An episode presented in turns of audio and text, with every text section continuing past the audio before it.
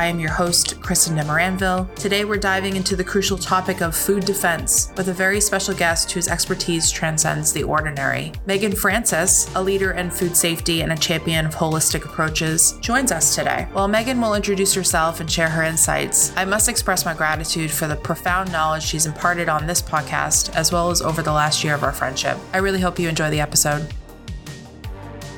Megan. Thanks for being here. I am so excited you're here. Hi, everybody. My name is Megan Francies. I currently work for Lamb Weston. I live in Kennewick, Washington, which is the desert area in Washington. I currently am a food safety manager at our corporate location. Great. Thanks so much. I don't think I've been to that part of the country. I have friends that live in Yakima, Washington, but I haven't been to the desert portion. It's very hot, so it's nice that it's fall time now because we were in the hundreds and no rain. So we've been seeing rain the last couple days. That's horrible. I've heard the vineyards are really nice out there, actually, though. So is that It like is true? wine country. Yes, wine country. wine everywhere. yeah, it's actually amazing how there's really becoming more wine all over the place, all over this country. Even Texas has wine now, which is crazy town to think about, right? Global climate change. Thanks for providing better grapes in different places that we never thought of, like you know the UK and things like that. Anyways, Megan, let's just jump straight into it. I love asking this question to everybody I talk to. What's your favorite food, and what's your favorite food memory? They can be one and the same or different. Okay, so my favorite food is hands down tacos, uh, any kind of tacos, but I'd say probably my favorite food memory. Well, one of them would be, I guess I can relate it back to Mexican food. When I went, when I was about 19 years old, I went over to Cabo, and that was uh, first time outside of out of the United States, and we went down to downtown and got to actually experience authentic Mexican food, and I just couldn't believe what we eat in the United States is nothing compared to what I ate over there. So it was just amazingly delicious, and I feel like I'm always looking for that now. So yes, I love um, culinary journeys when you travel. I think it teaches you so much about the place and how we view food when we come back. I went to Mexico City recently, like last year, and I just fell in love with it. It's just amazing. I had a proper quesadilla made and a food stand by like a grandma, and it was uh, with squash blossoms, which is like the most random food to put Mm. inside of that, and it was amazing. So I echo Sounds that amazing. hard. Yeah, that is. I echo that big time. That is amazing. So we're here to talk about cybersecurity and food safety and food protection, all the fun things and how we can collaborate and do that better. In your experience, your world of food protection and food safety, and what do you think is the best way to describe the intersection between those two spaces now? So I specialize in food defense, intentional adulteration, and I think, especially with the current climate, that the food safety definitely intersects all the time. Sometimes I wonder how I ended up in this space, but it's uh, it's a unique little niche that I found, and my food safety background really helps me understand the food security piece of it within the facilities and the organization as a whole. And so ultimately, the goal is to protect the food. And so for me, it's pretty intuitive of how it all comes together, right? Mhm. So, food defense, you're protecting the global food supply and also intersecting with security. And then obviously, IT is now coming into play. And then you want to make sure your food goes out safe. And so, that's my easy way of saying how they interact with one another. That's great. So I know we have a mix of people that listen to this podcast. So for those of us on the cybersecurity side, Megan, can you give us a little bit more of a definition of what food defense is and isn't so we understand the difference between defense versus safety and security? Because I say food protection because it kind of grabs all of them. And also I had a good friend of ours, a mutual friend named Jason, yell at me because I needed to do that because I was confusing everybody. You could just explain that a little bit. That'd be helpful. So, food defense is the, oh gosh, now he's probably going to yell at me because. It's, it's okay. If he um, doesn't join the podcast someday, he has no say. So, I mean, food defense is the principle of protecting the food supply and putting mitigation strategies against things that are deemed as high vulnerabilities, or easily said, it would be high risk. And so you have to look at your process and based on categories provided by the FDA that they've deemed as high risk, right? So then you implement mitigation strategies to reduce your risk and manage it that way to protect the food supply. So very similar to cybersecurity, you know, we we we're trying to mitigate risk. Risk ultimately and help people accept a risk if it's going to be there. If the if the company decides that they want this particular program or IT uh, infrastructure that they need to decide that there's risk generated to that and they have to accept. So I think one of the big differences between food safety and food defense is that food safety is for every piece of food needs to be safe, correct? Yep, of um, course. Whereas yes. food defense, it's more broader. We're never going to protect every piece that goes out. So we're focused on the large scale impact. So they yep. consider large scale as basically anything over 10,000 units. It's a lot of food it's, if you think about it. Wow. Yeah. That's crazy. And I, I recently was on a podcast and I think a lot of people have a misconception of how, what food production is and things like that because, you know, good on the marketers. They've done a great job of making people realize that it's one way versus another. There is so much automation in the processes and there's so mm-hmm. much machinery and so much stuff that could probably go wrong that food defense is an extremely important portion of food protection in general. And I think I think it's it goes without saying that I really do appreciate all the food people out there. I think you all wear capes. Like I think that you stay up late weekends, the whole thing, just to make sure that we all, you know, can eat food and feel secure about it as consumers. And we don't even have to think about it. We can just walk into the grocery store, grab a, you know, a bag of potatoes and call it a day and not think about it. That's amazing. And I think we take that for granted as consumers all the time. Yeah. Absolutely. And we really do. And we should be we should be diligent ourselves as part of a complement to the work that all of you do. So thank you as a side note, but also because a lot of people do not understand. I'm starting to realize that we have a tremendous amount of misinformation. Can you um speaking of protecting the those all those units, can you uh, share some of the unique challenges that you've seen with all this digitalization coming into your industry? Yeah. So let me be clear. I am a big fan of all the um, technology that is coming in because I think it's uh, it's great because you can move people out of these very manual roles where they mm-hmm. can actually be doing higher higher level work and they have a more of a sense of of worth, if you will, because they get to do things that are not as manual, and so they get to be more involved in the process itself. But those types of equipment that are coming in have their own challenges, right? So you have less people that are out in the the environment. So, which can be a good or a bad thing from a food defense intentional adulteration risk, right? Mm-hmm. Is something that we focus on a lot in this industry is for food defense specifically is your access to the product and then the feasibility of actually adulterating the product. And so the more people that are around, the less likely somebody in theory is going to risk putting something in the product that could harm someone. Yep. But when you bring in these different types of equipment where there's not as many people out on the floor, then you're not having as many eyes out there. And so maybe an insider threat could potentially access that product because there's not somebody out there. There's not, you know, 20 people out on the line anymore. There could be only a couple. And so there's a lot more more time for them to get the deed done, I guess is a nice way of saying it. Yeah. Um, and then I think it also brings in different vulnerabilities when you're talking from an IT standpoint because then all of a sudden, depending on your systems and what type of legacy equipment you have in your facility, uh, you may not have even begun to think about what risks those bring in from somebody from the outside gaining your data. For sure. And it's interesting too because you intersect a lot with IT now because you'll have to review camera detail probably and sensor data for IoT devices just to verify that the processes are running smoothly so that it's still within parameters of defense. Or if you aren't, you will be soon probably because that's just going to be a parallel. We're going to have to work side by side in that regard because the equipment that we use in cybersecurity, the detection and monitoring and all the threat detection stuff that we do and perimeter monitoring, that could be used in investigation for potential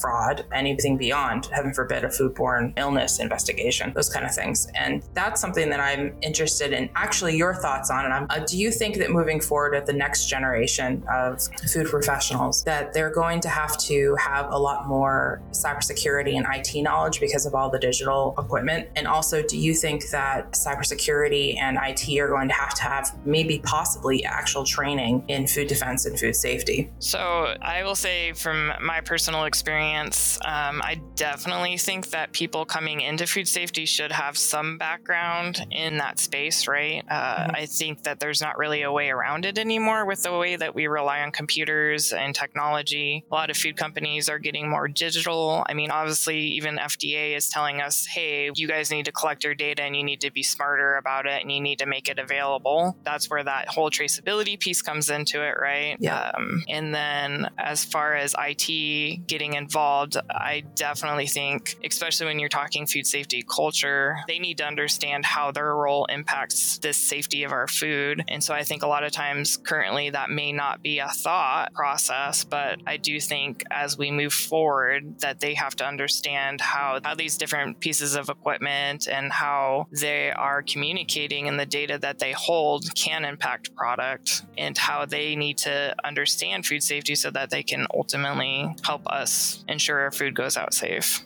That's so well said. I completely agree. And I just realized again, because we have a mixed audience, that people may not understand what food fraud is and what uh, you know altered food looks like. Can you just give a couple of quick examples? Um, so food fraud is typically something that, so say I'm a food manufacturer and I'm bringing in ingredients. Um, so it would be from my supplier. And so typically food fraud is done in the terms of economic gain. There is a gain for them as far as money or credentials or something of that nature. And so typically you'll see that a lot in honey is a really big item that gets adulterated. Um, really? Milk, okay. is, milk is a big one. A lot of uh, water, detergents. And a lot of times this is happening over in like third world countries more than say the United States. But you really have to know where you're getting your supplies from in order to protect yourself because at the end of the day, if your product, you put in your supplier's product into your finished product, you're the one that's going to be held accountable because you should have processes in place to prevent that fraud from coming through. It's interesting. So sourcing is super important then too, and honestly should be educated also in in food safety and food defense to some Yeah. degree because you never know. I worked at an ingredients company for a while, so I completely understand this. I remember lots of conversations about sourcing, you know, palm oil and sugar. Yeah.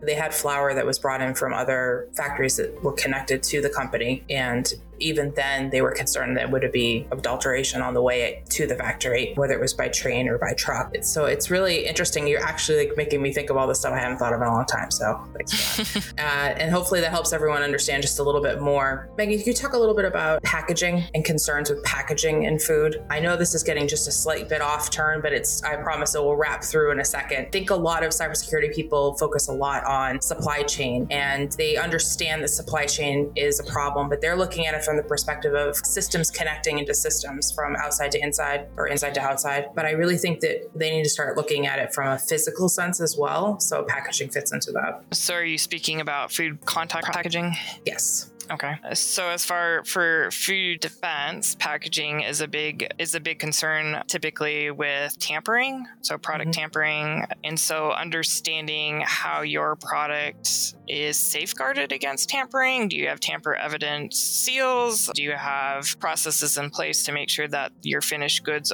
and or your ingredients going out if you're a supplier are packaged in a way that prevents somebody from accessing the product and putting either a physical contaminant such as glass in your product or chemical or a lot of times you'll see in the news even if you're shipping over borders drug smugglers will actually disguise their shipments as food. And so again it goes back to do you know your, supplier and does your supplier know their where they're getting their product because if you don't have that relationship with these people you know you're the one that could pay the price. And so as far as packaging that's where i see food defense coming into it. And then we can also a lot of it has to do with the trailer conditions and how are you shipping your product whether it's by truck or by rail are you shipping it overseas and so this is where all that packaging concern comes in Mm-hmm. I've sat in meetings and it's to listen to all of you talk about it. It's it's so daunting. It's so huge. It's insane to hear these things. Because again, maybe I'm also that consumer that it's been like, you know, completely naive to the world around me. But there's a lot that goes into that. Just the packaging alone as a concern. And then uh,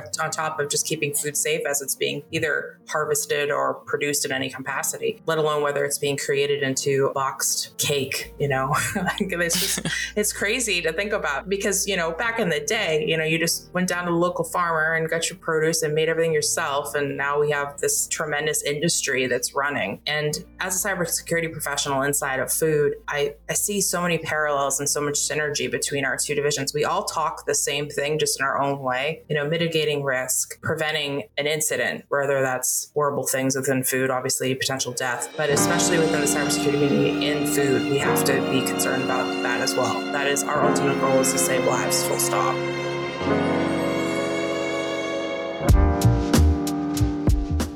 We're going to take a quick break. I hope you're enjoying the conversation. If this episode has grabbed your interest, please do share it with your friends and colleagues. Your support is invaluable in spreading these important discussions. Don't forget to also like and subscribe to the show for more insightful content. Stay tuned. We'll be right back to continue our exploration of food defense and the innovative world of cybersecurity.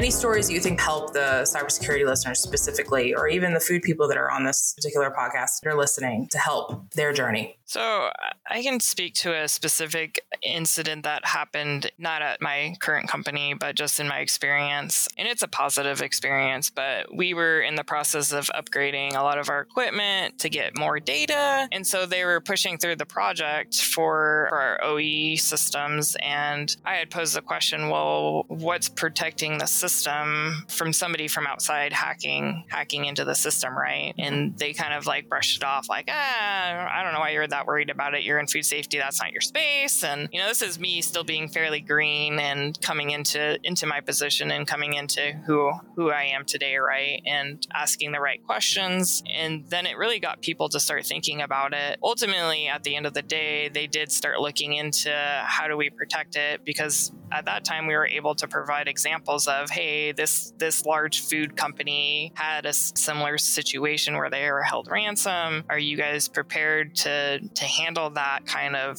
incident and can we run blind? Can we run without our systems? Can you run run like we used to run 20 years ago? And are you able to flip the switch to run like that? Then from there we started implementing that was something that we asked at the very beginning of any kind of equipment upgrades or installs. And so that was something that was really positive that came out. We were able to start talking about that risk more openly than hey you be quiet over there. I don't we don't want to talk about that oh boy. That's awesome that you even thought of that, that you were allowed to be a critical thinker in that space. But I suppose that's the benefit of being green. We don't know any better at that point, right? You just say what you say.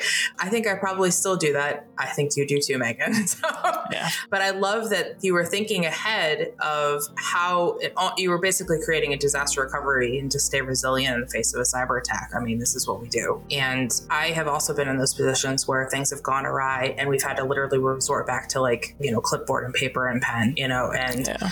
and can that can you survive the entire shift if you will that way? It's daunting. The trucks aren't going to wait. You know how it goes. It's just going to get really messy really fast if someone doesn't take um, the bull by the horns if you will and just lead the charge. That's great that you've already experienced that early in your career so you already were making those connections.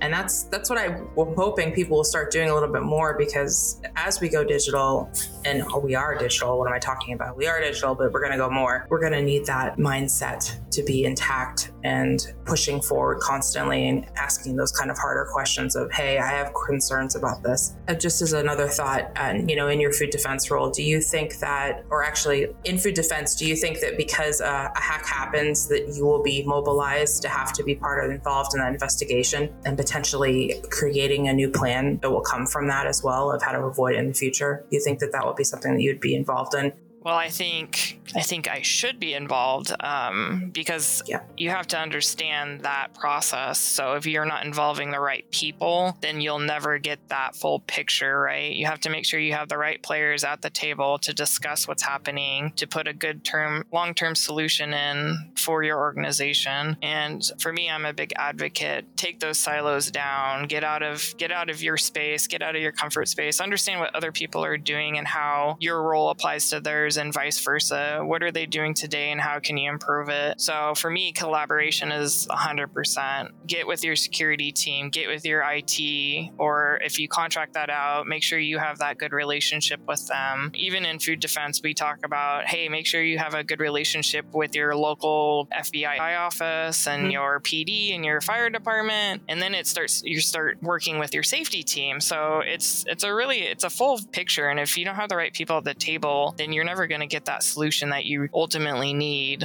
to help your risk. It's true. And I love that most of the food professionals that I've spoken to feel the same way. Everybody echoes it. It's all, we're all in this together. Everybody's got to do something on the ship, you know, and I love that because cybersecurity can be very restrictive at times where we, we only will stay on systems and we won't go past that, partly because a lot of the industry is an enterprise side and they don't see the industrial side or any type of working side like that, which is such a disservice. I really wish everybody would have the opportunity to work on the industrial side at some point. Obviously, with training wheels on until they felt like they could run. It's so important to have those type of conversations. I'm a big advocate for change management boards to include food defense and food safety and food security and quality. Um, I think that they all should have a say at the table, especially when there's, you know, digital transformation is still a hot thing inside of the food industry. And if you don't have those people at the table, then you're not going to be able to necessarily do it correctly or safely, you know, or it could affect production, which nobody wants ever because that's, you know, obviously why we're there. The food has to keep coming off the belt, if you will. And also beyond that, creating, you know, business continuity planning and disaster recovery has to include not just cybersecurity, even though we fight to get it to the table too. And it's so funny that um, ultimately these food companies are sort of almost fighting themselves internally. Like, come on, guys, like we all got to work together. Like, stop, somebody stop making plans in isolation and really understand the risk. And especially with all this digital tech coming in in the future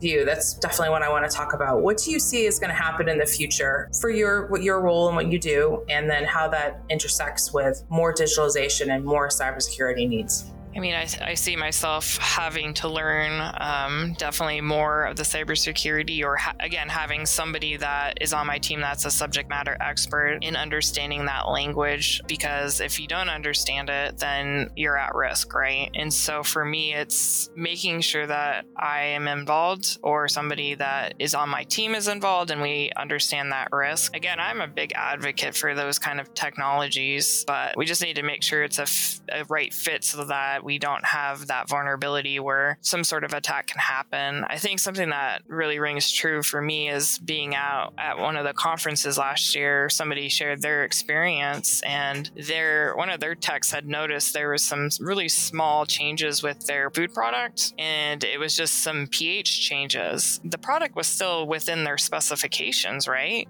Mm-hmm. But they raised their hand and they spoke up, and they realized that somebody was hacking into their system and adjusting their equipment equipment and they were confirming if they could make those small changes, right? And so, again, if you're going to put in these types of equipments, uh, you just need to make sure that you're safeguarded because it could have, it really could have impacted their product. And are you able to recover from that from a brand perspective? Or are you able to recover from the cost of a recall? And then, I mean, you chatted about it a little bit, but for how widespread the food supply is now, I mean, you're talking most companies are shipping across the world. You look look at a lot of these recalls, and it's not just the United States that it's impacting, it's typically 10 to 20 different countries, and it's just a very widespread impact. And are you able to recover the costs and continue business? Yeah. I mean, a ransomware attack or any type of cybersecurity attack, whether it's adjusting pH or anything further, would have widespread financial cost as well as potential human health. And it's it's not isolated anymore. We're not just growing for one nation. We're growing. I mean, the U.S. exports a ton of food. We get a ton imported, and the rest of the world does the same thing, right?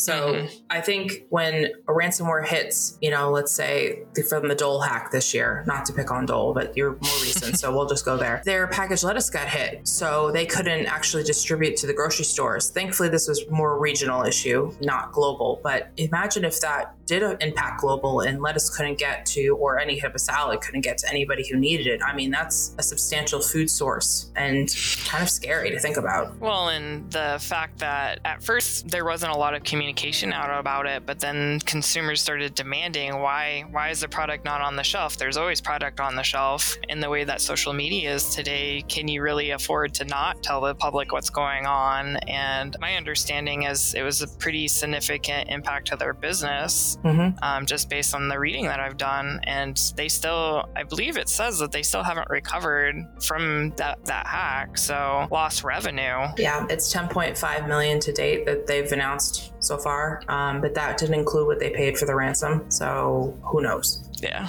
And I, my heart goes out to the, those teams, not just the security teams and the IT teams, but you know the food teams because they're scrambling as well. Because how can they trust their processes now since it's been so? It's almost like a violation when something mm-hmm. happens. Like you feel it, like it's nasty. And then you know the security community as a whole is not exactly overly nice. I mean, the MGM hack has proved that quite vividly. Uh, that we like to talk about a lot of things and we don't have any room to say anything because teams are suffering while this is happening. And the the shame around it and dealing with that. Like we got hit, we have a problem, we didn't deal with this correctly. You know, now we have to sit down and, and sit in it and stew in it and figure out what happened and not and make sure it doesn't happen again and try to prevent things moving forward. And that's something I love about the defense, the food defense team is you guys, you're like, yep, shame, deal with it. We're moving. It's happening. It's right now, and we need to get a mop and figure this out and clean it up and make sure it doesn't happen again. I've never seen any of you sit longer than like a second in it. Yep, that's cool. bad and we're going to help that person or we're going to move through it. I think you bring up a good point because it's, and I think we're one of the things in this food defense group, right, is like share, please share. We, we're yeah. not here to shame you. Like we just want to learn so that we get better as a group. And then we can also help influence regulators, right? Help them yep. understand what, what is it that we're going through because we need, we need that information. And if we, if we don't hear of incidents that are happening, then it makes it harder for us to advocate, right? It's like, is this event actually going to happen within an organization? Well, there's not really a lot of evidence of it, but I think a lot of things are happening, but people don't want to openly share. And and we're not as concerned with who it's happening to. It's just, hey, share what's happened and get rid of the information that links it to your company, but people need to hear about it. I agree. And that's something that I think this cybersecurity community needs to learn. And I don't know if we're getting any better, but I think we're acknowledging it now which is probably half the battle in itself. We don't talk about hacks together in groups in larger scale. We talk about it maybe amongst friends, like, hey, did you hear this? So my friend's dealing with this this company, yada yada. But I think we're so worried about the company image and protecting it because we're underneath an NDA or whatever ends up happening that we feel if we talk about it even in a general term, removing the company name and you know whatever is associated with it, that we're we're sort of violating that in a way. I think we're doing a disservice to our community by not talking about it and and we're not going to be any stronger than what we are right now because we can't talk about it. And this is why I, again, I love working in the food industry because we talk about everything. We don't care. Like, whatever, what happened, who, what, okay, fine, great. How could we have done better? Here it is. And that's the conversation. And I love that I'm also brought to that table because, like you said, Megan, we need to get these silos broken and the conversations need to flow easily. So, people in the cybersecurity community take note. We have to stop that nonsense. We have to stop. We have to start talking to each other and not just, uh, oh, did you hear about this company get hacked? And yeah, that CISO is going to get fired. Like, don't do that. It's so bad. Like, it's such a bad look. It, it's really gross. Or I have a security product. If I use this security tool over that, I might have, you know, done better. No, shut up. It doesn't matter. uh, again, these hackers will wait forever. They don't care. They're the most patient people. They'll learn your processes. They'll learn your culture. They'll learn your employees. I've seen it time and time again. It's crazy. Insider threats real. It's not just, you know, some magic movie thing. It's really happening. Megan, you already said it. That could happen. It happens on our watch too. I think that it's so important to combine powers, if you will, not to make a Power Rangers reference or whatever I just did. But, um, you know, I, I think it really is important because the systems that we look at and the systems you look at are actually probably really similar in some ways. It's detection, right? So, and it's yeah. threat detection at its best. And not just mention like access control and things like that, because you're going to want to know if a pissed off employee went between like an allergen area and a non allergen area in like a matter of minutes. Yeah. Because that does yeah, happen. Abs- Absolutely. I uh, 100% agree. I think access control is a great thing, but it can also, uh, depending on how your company is addressing it, right? Is your system a legacy system or is it the new and the best system? And are you managing it appropriately? Because if you're not, you're still at risk. Yeah, it's tough too because a lot of these food companies don't have an infinite budget. They're forecasted really tightly. And we all know this in the food industry that, you know, there's only a finite amount of money. Even though they make a lot of money, there's a lot of money moving at all times. And a lot of times when they decide to upgrade these systems, it's done so quickly that some things are just not thought of in the process or there's a new process that has to become around it. And it's it's hard. It's hard because again, you're trying to make miracles with bubble gum and shoestring. Yeah. Well, and I, again, I think it goes back to that make sure you have the right people at the table because a lot of food safety people don't know security. They don't know badge access. They don't they don't they just don't inherently know this information. And so if you don't have a security person at your company, you need to have one and you need to have someone that can help guide you guys in the appropriate manner to protect your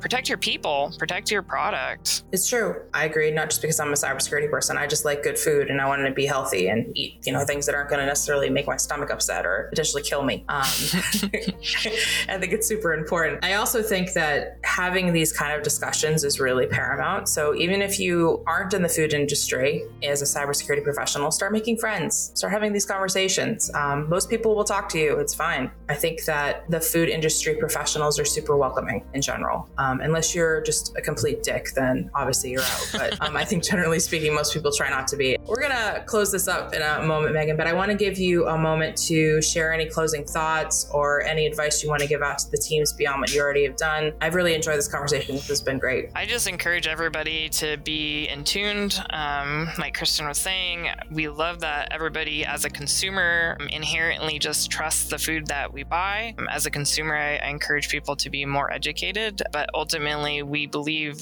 the food that we buy, you shouldn't have to think, is it safer? Is it not? And so make sure that you are doing your part as a consumer. And then I ultimately it comes back down to make sure you're educated if you work in this in this space, right? Make sure you're partnering with the right people and understand where you're going, right? As you bring in new equipment, do you understand what risks it's bringing in with it? So that, those are my uh, closing thoughts. you know, and you just reminded me too that we need to start breaking down stereotypes as well. Food professionals are not the way that we used to picture them back in the day. They're not necessarily the auditor standing at the end of the line or whatever you think with a clipboard or some random uh, check coming in from some government body. No, these people are actually doing the job every day. They're standing there and they're making sure that the product that's going out is safe for consuming. And as security professionals, we're not just these nerds at a keyboard or, or the, the hackers in the hoodie with the, the matrix symbols running around us. Uh, we're actually legitimate people who are working inside of these places trying to figure out how to serve the industry that we're in or just trying to make sure we get our paycheck just like anybody else. So it's recognizing that there's a lot of similarities between the two uh, groups and synergy between us. And Megan, thanks so much for your time. I, I know that you're a busy lady, so I really do appreciate it. Thank you.